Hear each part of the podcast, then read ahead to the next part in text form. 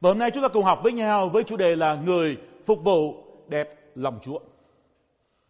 Và chúng ta cầu nguyện là Chúa giờ này ngày chiếu sáng mặt Ngài trên chúng con, giúp cho chúng con hiểu được lời của Chúa, yêu mến lời của Ngài và trở nên những người phục vụ đẹp lòng Chúa. Chúng con cầu nguyện trong danh Chúa Jesus Christ. Amen. Vào năm 1996, tôi đến Mỹ học tại trường Kinh Thánh Tocco Falls College. Và lúc bấy giờ hiệu trưởng trường là tiến sĩ Alfred. Và khi tôi gần tốt nghiệp thì tiến sĩ Alfred về hưu và trường mời tiến sĩ Young về làm hiệu trưởng thay thế cho tiến sĩ Alfred. Và tiến sĩ Young là một người rất vui vẻ, cởi mở và được, được lòng của nhiều người và đặc biệt là các sinh viên. Sau một thời gian, dưới sự lãnh đạo của tiến sĩ Young thì trường có nhiều thay đổi. Và một trong những thay đổi đó là cắt giảm ngân sách. Và một số nhân viên của trường đã bị sa thải. Và tôi nhớ lúc bây giờ không khí của trường bỗng trở nên nặng nề. Nhiều người lo lắng, bất an. Và ngay cả các sinh viên như tôi cũng cảm thấy lo lắng, bất an. Nhưng chỉ khoảng 2 năm sau thì trường đã cho tiến sĩ dân nghỉ và tìm người khác thay thế.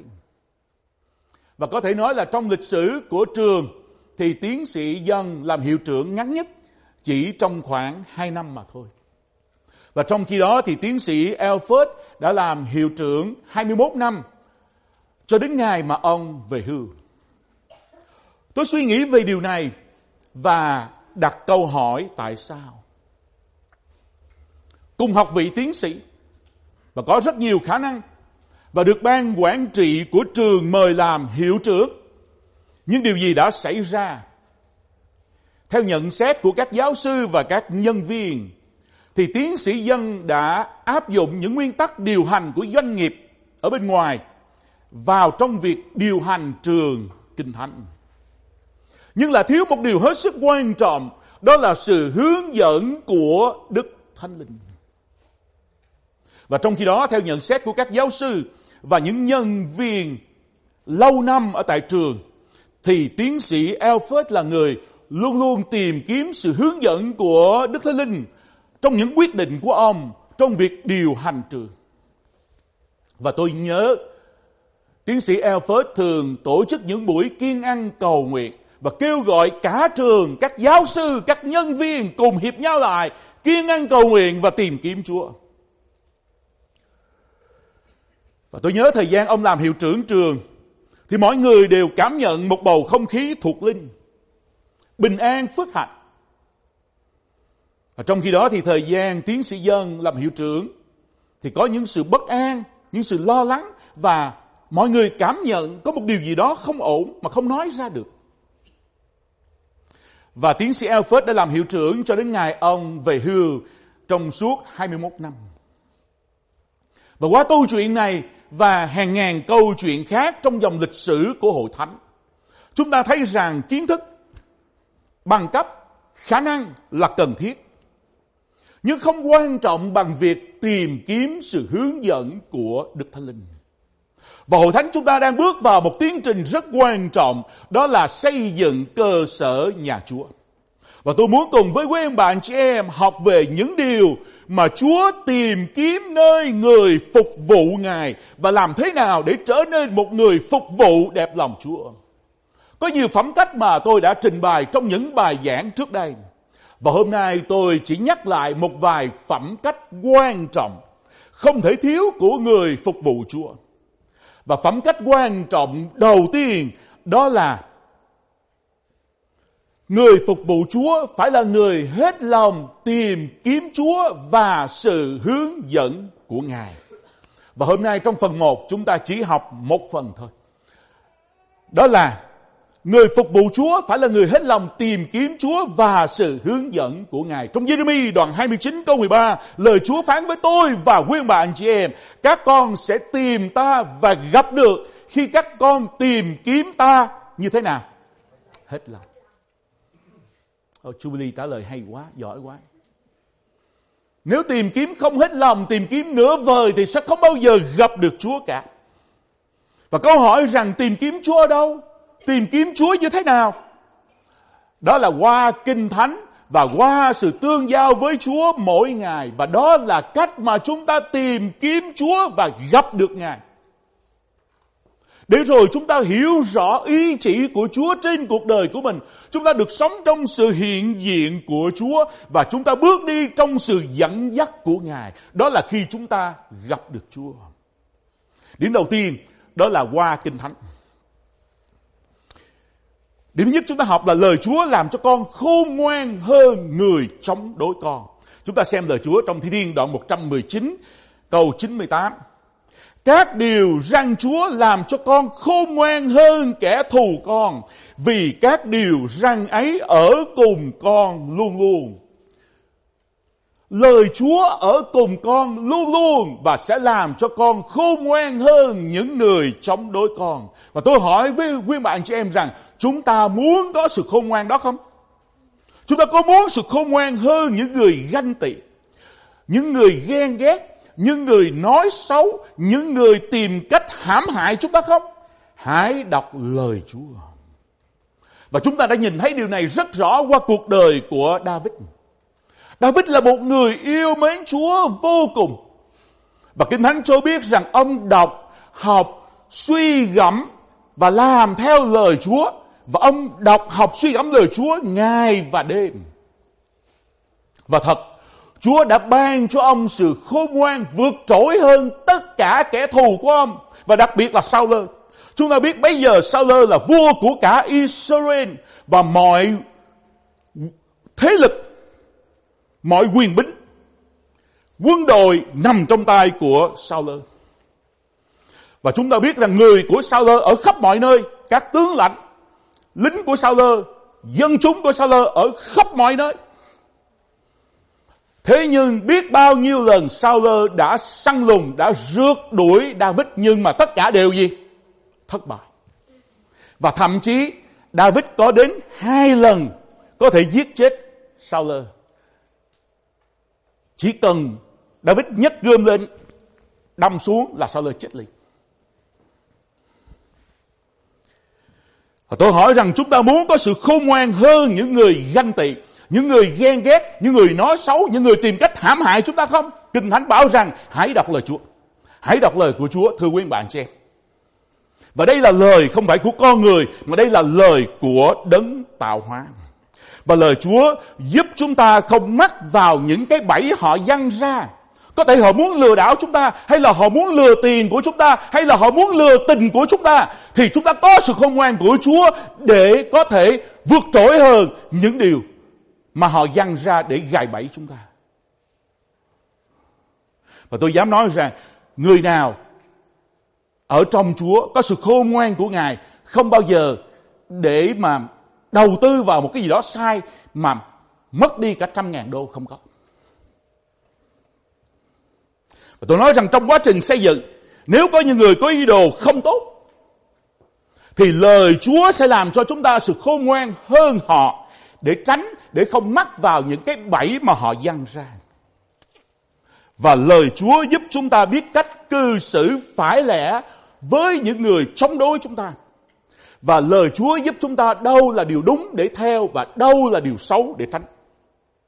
Và điểm thứ hai, lời Chúa giúp con thấu hiểu hơn tất cả người dạy con. Làm sao mà chúng ta có thể khôn ngoan hơn tất cả thầy giáo và cô giáo của chúng ta được? Kinh Thánh ghi là thế này, câu 99, con thấu hiểu hơn tất cả những người dạy con vì con suy gẫm các chứng cớ của Chúa. Khi chúng ta suy gẫm lời Chúa và làm theo lời Chúa, Chúa hứa rằng chúng ta có sự khôn ngoan hơn tất cả những người dạy chúng ta. Và chúng ta đến điểm thứ ba, lời Chúa giúp con thông hiểu hơn các bậc lão thành. Thi Thiên 119 câu 100, con thông hiểu hơn các bậc lão thành vì con tuân giữ kỹ cương của Chúa. Tuân giữ kỹ cương của Chúa có nghĩa là đọc, học, suy gẫm và làm theo lời của Chúa. Và câu hỏi chúng ta sẽ đặt ra trong giờ này làm sao con có sự khôn ngoan hơn những người thầy của con được. Có sự khôn ngoan hơn những bậc lão thành được. Chúa nói rằng hãy đọc lời Chúa. Bởi vì đây là lời của đấng tạo hóa và lời của Chúa thì khôn ngoan hơn, vượt trội hơn tất cả kiến thức của con người. Và trong Daniel đoạn 1 câu 20, chúng ta cùng xem lời Chúa. Khi vua Nebuchadnezzar hỏi họ, tức là hỏi Daniel và ba bạn. Lúc bây giờ họ khoảng bao nhiêu tuổi? Họ khoảng chừng 20 tuổi thôi, còn rất trẻ. Chỉ như Kevin hay là Huy ở tại đây thôi. Khi vua hỏi họ những câu hỏi về mọi sự khôn ngoan sáng suốt tất cả, mọi lĩnh vực, thì vua thấy rằng họ giỏi gấp 10 lần hơn những thuật sĩ và pháp sư trong toàn vương quốc của mình, toàn đế quốc Babylon. Có rất nhiều nước ở trong đó. Và họ tuyển ra những người xuất sắc nhất, những giáo sư, rồi những thuật sĩ, những pháp sư. Thì Kinh Thánh ghi lại rằng Daniel và ba bạn có sự khôn ngoan gấp 10 lần hơn những người thầy của họ. Những người khôn ngoan sáng suốt nhất. Những người học cao hiểu rộng nhất. Bởi vì chúng ta nhớ rằng người Do Thái, họ có điều này rất quan trọng. Đó là họ dạy con của họ thuộc lòng lời của Chúa từ khi chúng còn thơ ấu. Và chúng ta đừng ngạc nhiên một trong những lý do người Do Thái là dân tộc thông minh nhất trên thế giới. Vì họ học lời của Chúa. Và điểm thứ tư, lời Chúa giúp con chiến thắng tội lỗi. Trong câu 11, con đã giấu lời Chúa trong lòng con để con không phạm tội cùng Chúa. Giấu lời Chúa có nghĩa là thuộc lòng lời của Chúa. Để rồi khi đối diện với cám dỗ thì có lời của Chúa để chiến thắng tội lỗi. Và chúng ta nhớ rằng đứng trước cám dỗ của Satan trong cả ba lần thì Chúa Giêsu của chúng ta đều dùng gì? Đều dùng chính lời của Chúa để chiến thắng Satan. Vì vậy, nếu chúng ta thuộc lòng lời của Chúa, sẽ giúp cho chúng ta chiến thắng. Ngày Chủ nhật, có ai rủ chúng ta đi chơi hay đi ờ, xem đá banh thì lời của Chúa đến rằng, nhưng trước hết hãy tìm kiếm nước Đức Chúa Trời và sự công bình của Ngài. Hay là, trước mặt ta người chớ có các thần khác lời của Chúa đến với chúng ta và sẽ ban cho chúng ta năng lực để chiến thắng tất cả những sự cám dỗ của ma quỷ, chiến thắng tội lỗi. Và điểm thứ tư, đó là lời Chúa chỉ đường dẫn lối cho con. Trong câu 105, lời Chúa là ngọn đèn cho chân con, là ánh sáng cho đường lối của con. Và lời Chúa được ví sánh như ngọn đèn trong bóng đêm. Và trong bóng đêm, mà nếu không có đèn thì, ồ chúng ta sẽ sẽ vấp váp, chúng ta sẽ ngã vào trong hố sâu. Nhưng mà lời Chúa được ví sánh như ngọn đèn để soi sáng cho chúng ta. Và khi có lời Chúa ở trong lòng, chúng ta sẽ luôn luôn đi đúng đường, sẽ đưa ra những quyết định khôn ngoan, sáng suốt, đúng với lời của Chúa. Bây giờ chúng ta cùng xem câu 97. Tác giả ông thốt lên như thế này, con yêu mến luật pháp của Chúa biết bao. Trọn ngày con suy gẫm luật pháp ấy. Bây giờ tôi muốn mỗi chúng ta Hãy nói điều này trong giờ phút này. Hãy nói với Chúa, hãy nói với lời của Chúa rằng con yêu mến lời Chúa biết bao và trọn ngày con suy gẫm luật pháp của Chúa. Và Joshua đoạn 1 câu 8. Quyển sách luật pháp này chúng ta đã thuộc lòng hết rồi chớ xa miệng người hãy suy gẫm gì ngày và đêm hầu cho cẩn thận làm theo mấy điều mọi điều đã chép ở trong vì như vậy thì con mới được gì? Con mới được thịnh vượng trong con đường của mình và con mới thành công. Nhờ có lời của Chúa mà con sẽ thịnh vượng, nhờ có lời của Chúa mà con sẽ thành công. Và tôi muốn hỏi rằng chúng ta muốn có sự khôn ngoan trong việc học không? Tôi hỏi các cháu rất là nhiều lần. Các con có muốn sự khôn ngoan trong việc học không? Hãy dành thời gian cho Chúa. Đôi lúc chúng ta tiết một tiếng đồng hồ dành cho Chúa. Nhưng mà giữ lại một tiếng đồng hồ đó, có lúc chúng ta phải dành tới 5 tiếng đồng hồ để học bài mà chưa xong. Nếu Chúa có thể ban cho Daniel và ba bạn sự khôn ngoan gấp 10 lần hơn những người khôn ngoan nhất, chúng ta nghĩ Chúa có thể ban cho chúng ta không? Chúng ta có muốn sự khôn ngoan trong việc học không? Chúng ta muốn thịnh vượng và thành công trong việc học không?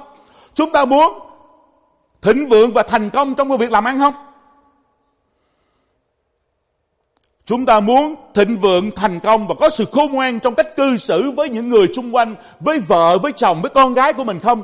Và nhất là trong sự hầu việc Chúa, trong việc hướng dẫn chương trình thờ phượng, trong việc dạy trường Chúa Nhật, trong việc dạy kinh thánh cho các ban ngành.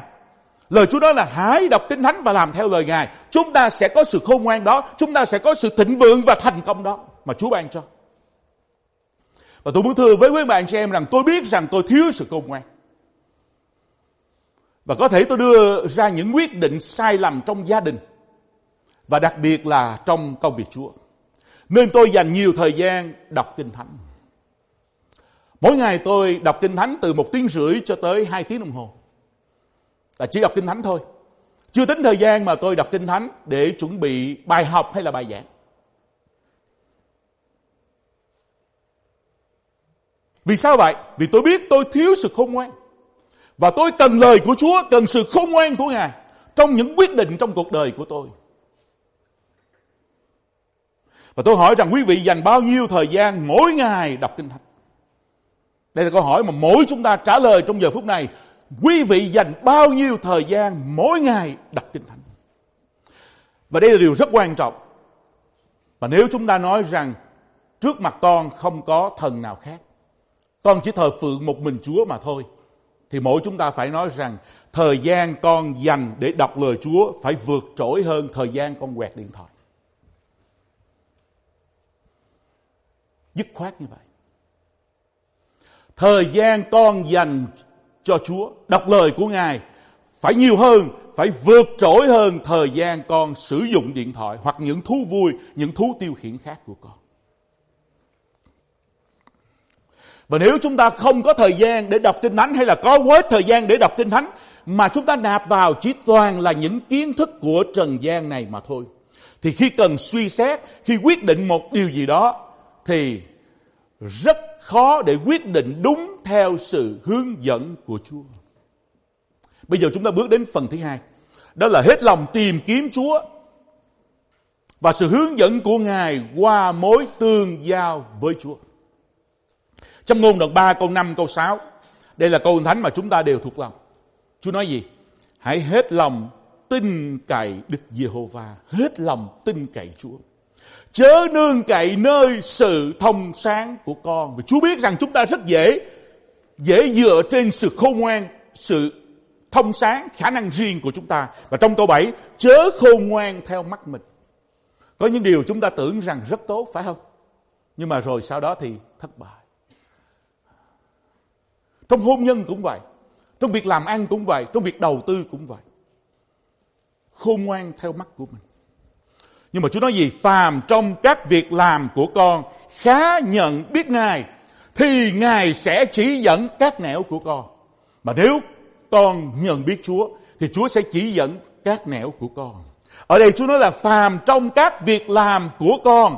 Chúa không nói rằng chỉ tin cậy cầu xin Chúa những việc lớn, những việc quan trọng mà Chúa nói rằng phải tin cậy và cầu xin Chúa ngay trong những việc nhỏ và thậm chí là những việc rất nhỏ. Ồ, có người nói rằng tôi đi bộ quanh nhà, tôi đi bộ trong khu xóm của tôi thì cần gì phải cầu nguyện với Chúa. Nhưng mà trong tuần vừa rồi thì tại trường đại học UGA một cô sinh viên chạy bộ và đã bị một người giết chết. Hay là chúng ta nói rằng tôi chạy ra McDonald's để mua thức ăn cần gì phải cầu nguyện. Không, Chúa bảo rằng phải tin cậy, phải cầu hỏi Chúa trong tất cả công việc của con. Nghĩa là việc lớn cũng như việc nhỏ và thậm chí là việc rất nhỏ cũng phải tin cậy và cầu hỏi Chúa. Và vợ tôi luôn bảo Timothy và Christina điều này. Đó là hai con không được ra khỏi nhà nếu chưa cầu nguyện. Dầu cho hai con làm việc lớn hay việc nhỏ. Nhưng nếu chưa cầu nguyện, không được ra khỏi nhà. Và hai con tôi giữ đúng như vậy. Dầu việc lớn hay việc nhỏ mà chưa cầu nguyện, không được mở máy xe, ra khỏi nhà này. Và ngày thứ hai, trong tuần này thôi. Tôi chở Christina đến McDonald để mua thức ăn. Và McDonald thì rất gần nhà, chỉ cách có vài phút thôi. Và tôi bảo rằng, ba và con phải cầu nguyện với Chúa để xin Chúa gìn giữ, bảo vệ khi đi, khi về. Và có lẽ có người sẽ nói rằng McDonald cách nhà chỉ có vài phút thôi đi mua thức ăn, chỉ vài phút thôi thì cần gì phải cầu nguyện. Nhưng mà tôi luôn, tôi luôn nhắc nhở và dạy dỗ con gái tôi thế này. Dầu cho việc rất nhỏ, con cũng phải cầu nguyện xin Chúa hướng dẫn, gìn giữ, bảo vệ con. Và sau này khi con biết lái xe, có thể con lái xe rất là cẩn thận. Nhưng mà một người say rượu có thể tông ngang không con? Hay là một người lái, lái xe bất cẩn, đang lái xe mà vừa quẹt điện thoại, cũng có thể tông ngang không con và con có thể bị thương hay là chết. Và rồi tôi thuật lại việc xảy ra cách đây vài tuần thôi. Ở tại cái mo gần nhà, thì cái tại cái khu vực mà bán thức ăn, thì có, có người gây gỗ với nhau và nã súng. Và cha mẹ của bạn uh, Timothy đó thì có mặt lúc đó. Ồ, hai vợ chồng hoảng sợ quá. Chạy về nhà bỏ luôn cái chiếc xe ở parking lot luôn. Vì vậy tôi nói với uh, Christina thế này vì vậy. Khi mà cha con mình bước vào McDonald hay là bước vào mo thì cũng có thể ngay cái thời điểm đó một vụ xả súng nó xảy ra. Không ai biết trước được điều gì cả, chỉ có ai biết. Chỉ có Đức Chúa Trời biết mà thôi. Và chỉ có Chúa biết tất cả mọi sự. Vì vậy mà từ việc lớn cho đến việc nhỏ, thậm chí rất nhỏ, thì con đều phải cầu nguyện, đều phải nhờ cậy nơi Chúa. Và đó là điều mà vợ chồng tôi dạy hai con của mình. Và tôi hỏi quý bạn chị em rằng, có ai trong chúng ta dạy con của mình như vậy? Chúng ta nhớ lời Chúa bảo tôi và quý bạn chị em trong phục truyền luật lịch ký đoạn 6 câu 7 như thế này. Chúng ta cùng xem lời Chúa. Hãy ân cần dạy dỗ điều đó. Tức là hãy ân cần dạy dỗ lời của ta. Lời Chúa, cho con cái của anh em, và phải nhắc đến khi anh em ngồi ở trong nhà cũng như lúc ra ngoài đường. Khi anh em đi ngủ cũng như lúc thức dậy.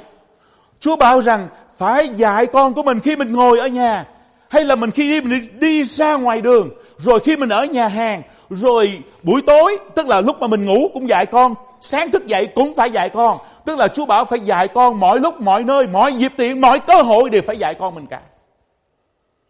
Và tại nhà hàng tôi luôn luôn dạy con rằng con thấy thức ăn ngon không? Ngon. Con biết ai ban cho con không? Chúa ban cho. Và con phải cảm ơn chúa luôn luôn. Tại bất cứ nơi nào cũng có thể dạy con của mình được cả. Để nó có một tấm lòng yêu mến Chúa, một tấm lòng biết ơn Chúa về mọi điều mà Chúa ban cho nó. Và gần một năm qua thì tôi nhắc ban xây dựng là mỗi tuần có thể ngồi lại để cầu nguyện với nhau khoảng 20 đến 30 phút. Nhưng đến nay điều này vẫn chưa thực hiện được. Và tôi cảm thấy rất lo trong lòng vì sao vậy? Vì trong quá trình xây dựng sẽ có nhiều vấn đề phát sinh mà không ai có thể lường trước được cả. Và tôi muốn nhắc quý anh chị em một điều rất quan trọng đó là sự hiểu biết, kiến thức, khôn ngoan, khả năng của con người có giới hạn. Rất có giới hạn nên sai sót xảy ra là việc rất bình thường. Và chúng ta biết có nhà thờ khi xây dựng, đấy là chuyện có thật. Nhà thờ khi xây dựng bị gạt tiền mất cả trăm ngàn đô. Có nhà thờ bị thất thoát tiền bạc rồi dẫn đến nghi ngờ lẫn nhau. Hội thánh lục đục chia rẽ. Và câu hỏi rằng tất cả những nan đề này xảy ra vì sao vậy? Vì hội thánh thiếu cầu nguyện. Vì các tín hữu thiếu cầu nguyện để tìm kiếm sự hướng dẫn của Chúa. Và con người chúng ta thường quyết định dựa trên sự khôn ngoan riêng của mình, dựa trên khả năng riêng của mình để đưa ra những quyết định. Hoặc là có cầu nguyện nhưng mà cầu nguyện rất ít. Và khi đã quyết định xong rồi Ví dụ như quyết định nhà thầu xây dựng, quyết định xong rồi thì cầu nguyện xin Chúa chứng giám ký tên. Để làm gì? Để trấn an lương tâm thôi. Và tôi thấy nhiều đôi trai gái cũng vậy, yêu nhau rồi. Gắn bó với nhau rồi thì bắt đầu mới cầu nguyện, Chúa ơi đây có phải ý Chúa không? Chúa trả lời rằng thật sự thì mấy con yêu nhau rồi, đã quyết định rồi, cần gì phải hỏi ta nữa. Và đặt Chúa vào việc đã rồi, xong rồi và bảo Chúa rằng, Chúa đóng mọc cái tên đi. mà Chúa không có đóng dấu thì thì cũng lấy nhau thôi. Và câu Kinh Thánh nhắc nhở tôi hoài, chớ nương cậy nơi sự thông sáng của con. Mà Chúa cứ nhắc tôi hoài ở trong lòng và đó là do mà tôi khích lệ ban xây dựng cũng như tất cả quý bạn chị em cần phải cầu nguyện với Chúa, vì Chúa cứ nhắc tôi cái câu là chớ nương cậy nơi sự thông sáng của con.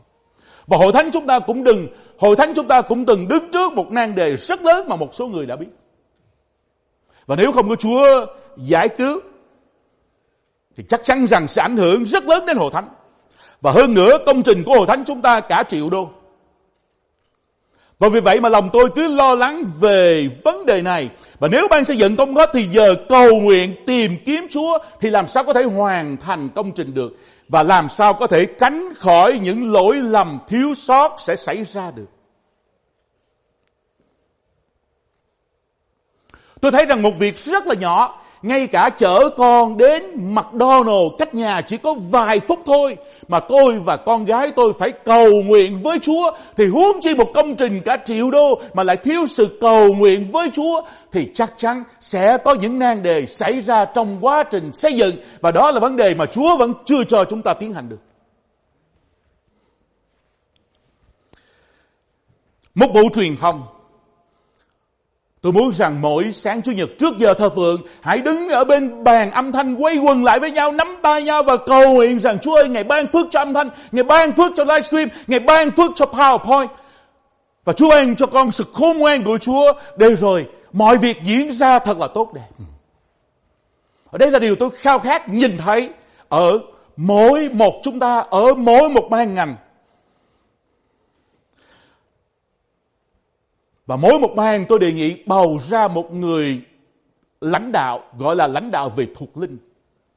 Lãnh đạo thuộc linh có nghĩa là người này sẽ kêu gọi những người trong bang của mình hãy hãy ngồi lại với nhau, hãy cùng đứng lên hay là hãy quỳ gối xuống để cầu nguyện, để tìm kiếm Chúa. Bang đó là bang truyền thông hay bang xây dựng cần một con người đó.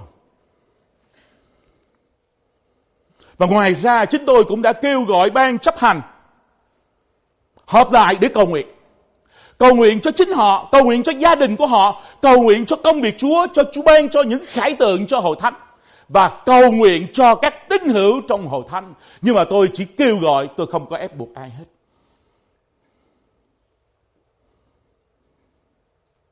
Và tôi kêu gọi sự kiên ăn cầu nguyện mỗi đầu tháng hai ngày. Cứ mỗi đầu tháng hãy dành hai ngày đến với Chúa để tìm kiếm mặt Chúa. Và quý, quý bạn cho em biết nhiều lúc tôi trở về. Nhóm với thánh à, ở tại Atlanta đến tối rất là mệt. Về đến nhà đôi lúc một chút là ngủ luôn quá mệt. Và sáng thứ bảy à, xin lỗi sáng thứ hai ngày kiên ăn có những lúc tôi cảm giác rằng không thể nào mình có thể dậy nổi để mà tiếp tục đi một con đường như vậy nữa. Nhưng mà bởi ơn của Chúa và tôi với lòng quyết tâm rằng phải tìm kiếm Chúa và phải tìm kiếm Chúa và bởi đó Chúa ban cho sức lực để vượt qua tất cả những khó khăn đó. Tôi muốn nói rằng không có ngày nào mà tôi không cầu nguyện với Chúa cả. Không có một ngày nào mà không cầu nguyện với Chúa cả. Và cầu nguyện được xem là hơi thở, tôi thấy đúng như vậy. Cầu nguyện được xem là hơi thở đúng như vậy. Vì nếu tôi không cầu nguyện tôi sẽ chết. Và tôi không thể sống được. Và tôi không thể bắt đầu một ngày nếu không cầu nguyện với Chúa. Và tôi nhớ thứ bảy vừa qua. Thì khi thức dậy thì tôi có thời gian để đọc lời của Chúa, nhưng mà lại thiếu thời gian để cầu nguyện. Vì tôi có ờ, một số việc của hội thánh cần phải làm. Nhưng mà đến buổi chiều thì Chúa nhắc tôi liền. Sau khi tôi làm xong những công việc, Chúa nhắc tôi. Chúa nhắc tôi con phải cầu nguyện. Và tôi vào trong xe, tôi đóng cửa lại. Tại đó tôi cầu nguyện và tôi thờ phượng Chúa. Và mỗi ngày, mỗi ngày trong giờ tĩnh nguyện riêng với Chúa, nếu mà gộp lại phần đọc kinh thánh và cầu nguyện, thì từ 2 tiếng cho tới 3 tiếng đồng hồ. Đó là cái việc rất là bình thường mà mỗi ngày tôi phải làm. Và trong năm mới này, điều quyết tâm mà mỗi chúng ta cần phải thực hiện đó là thời gian dành cho Chúa, thời gian đọc kinh thánh và cầu nguyện phải nhiều hơn, phải vượt trội hơn thời gian sử dụng điện thoại.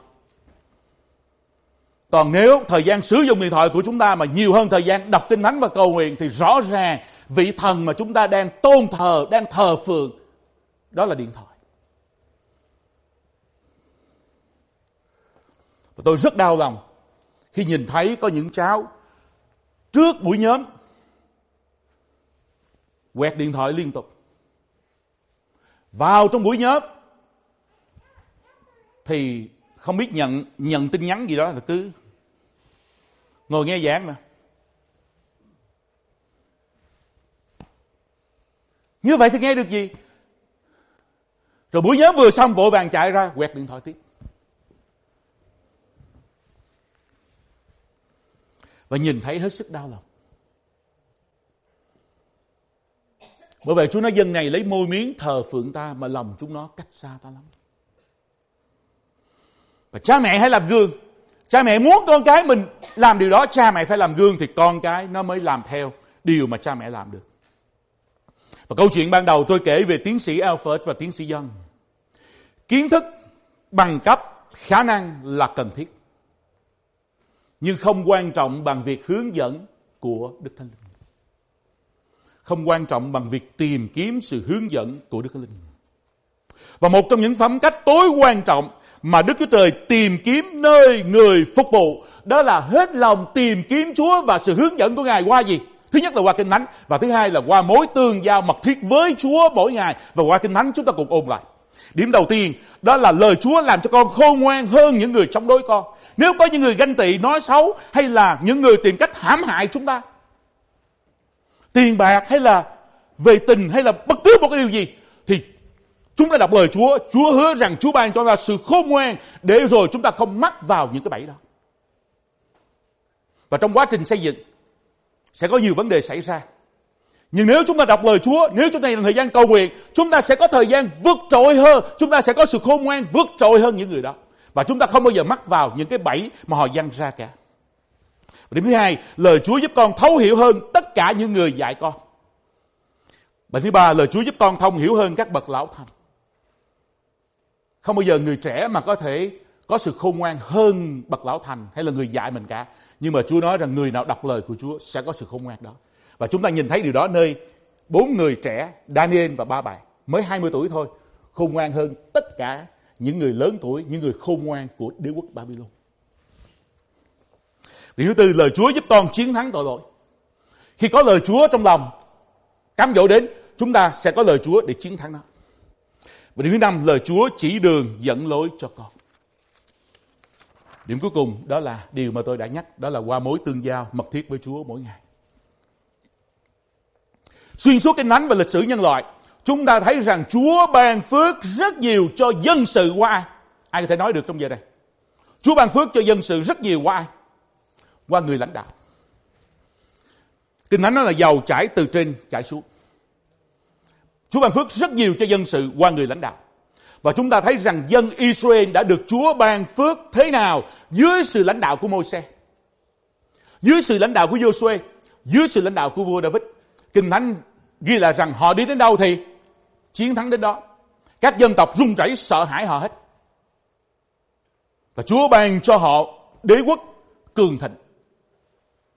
Nhưng mà dân Israel đã bại hoại thế nào dưới sự lãnh đạo của các vua gian ác như là vua Jeroboam, như vua Ahab, như là vua Joram. Chúng ta nhìn thấy bại hoại. Thờ hình tượng, xa cách Chúa, bị Chúa rủa xả, làm nô lệ, không kể hết được. Một gia đình được Chúa ban phước tùy thuộc vào người cha người mẹ, người lãnh đạo thuộc linh. Và từng ban ngành trong hội thánh của chúng ta có được Chúa ban phước hay không, tùy thuộc rất nhiều vào người lãnh đạo. Ban ấu nhi được Chúa ban phước hay không, tùy thuộc rất nhiều nơi người dạy các cháu. Tôi nói điều đó đúng không? Ban thiếu nhi có được phước hay không, tùy thuộc nơi người dạy thiếu nhi. Ban thiếu niên có được phước hay không, tùy thuộc nơi youth leaders. Là những người lãnh đạo của youth. Rồi tương tự như vậy cho ban thanh niên, ban thanh tráng, ban trung niên.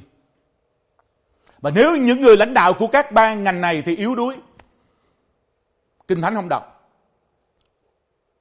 rồi không có mối tương giao mật thiết gì với Chúa hết.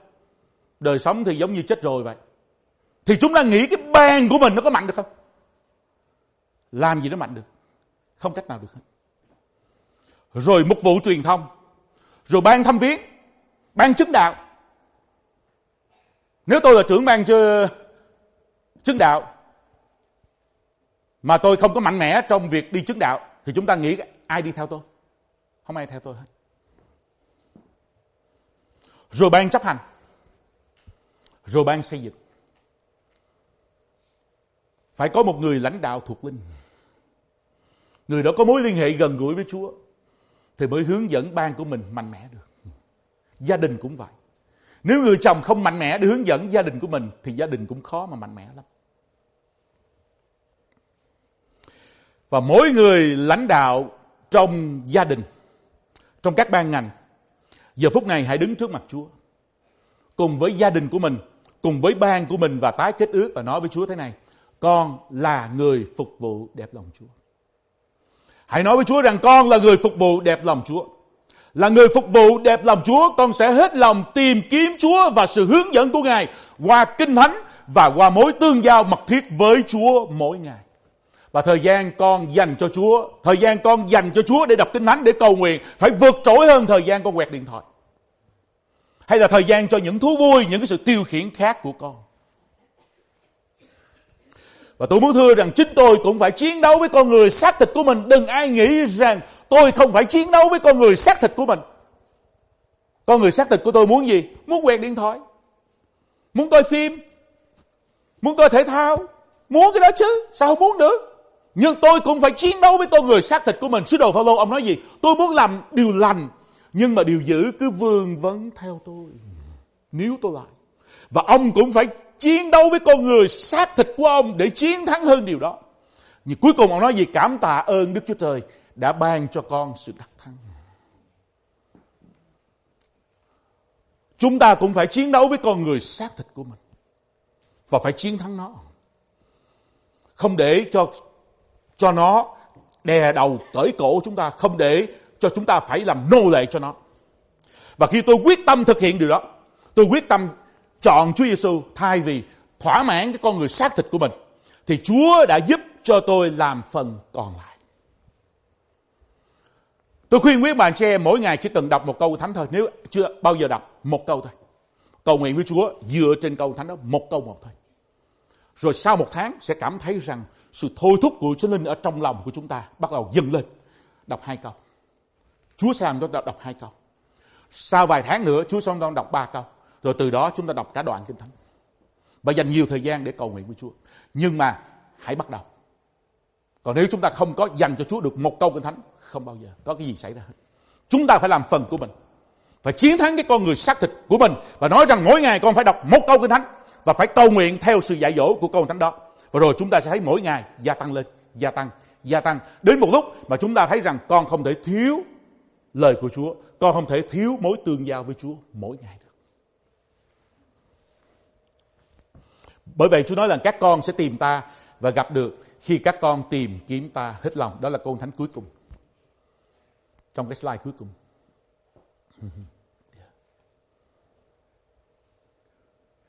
Để rồi ngày hôm nay tôi thấy rằng thời gian dành cho Chúa và tìm kiếm Chúa quan trọng hơn tất cả những điều khác. Và bây giờ sẽ là quyết định của mỗi chúng ta. Bài giảng của tôi đã chấm dứt ở đây. Nhưng điều quan trọng, đó là quyết định của mỗi chúng ta. Quyết định của mỗi cá nhân trong giờ phút này. Tôi sẽ là người hết lòng tìm kiếm Chúa và sự hướng dẫn của Ngài qua Kinh Thánh và qua mối tương giao mật thiết với Chúa mỗi ngày.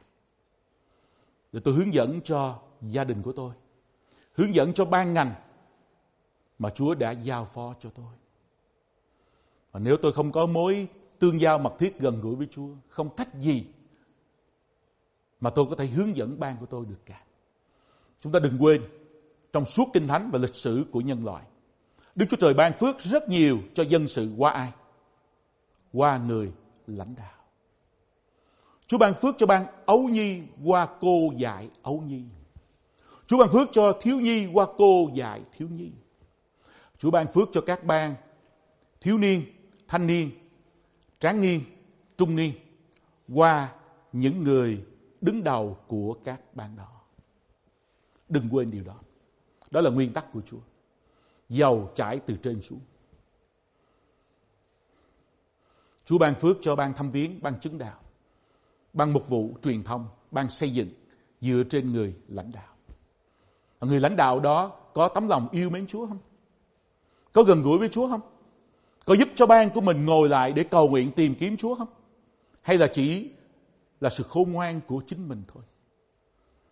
Và đây là điều mà tôi muốn mỗi chúng ta cùng tái kết ước với Chúa trong giờ phút này. Mời chúng ta đứng lên. Mỗi người tái kết ước với Chúa trước đã. Trước khi có thể tái kết ước với gia đình của mình. Với ban ngành mà Chúa giao phó cho mình.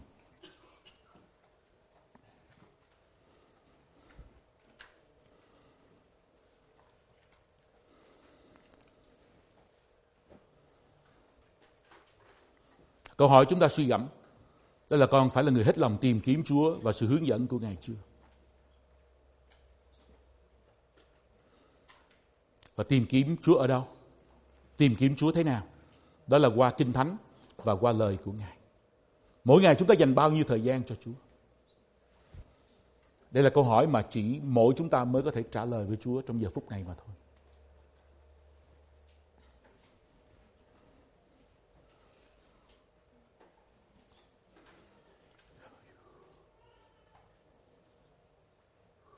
Con là người chồng ở trong gia đình.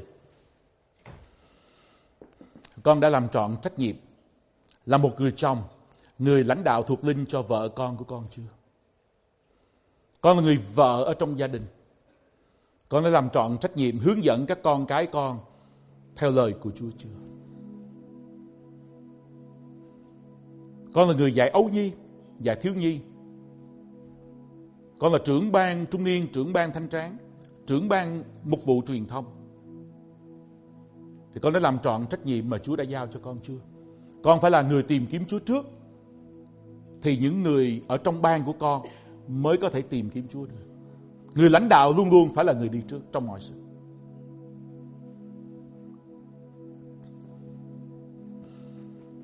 Và khi có một người lãnh đạo yêu mến Chúa như vậy, thì Kinh Thánh nói rằng, Chúa ban phước cho ban đó. Chúa ban phước cho gia đình đó. Chúa ban phước cho hội thánh đó.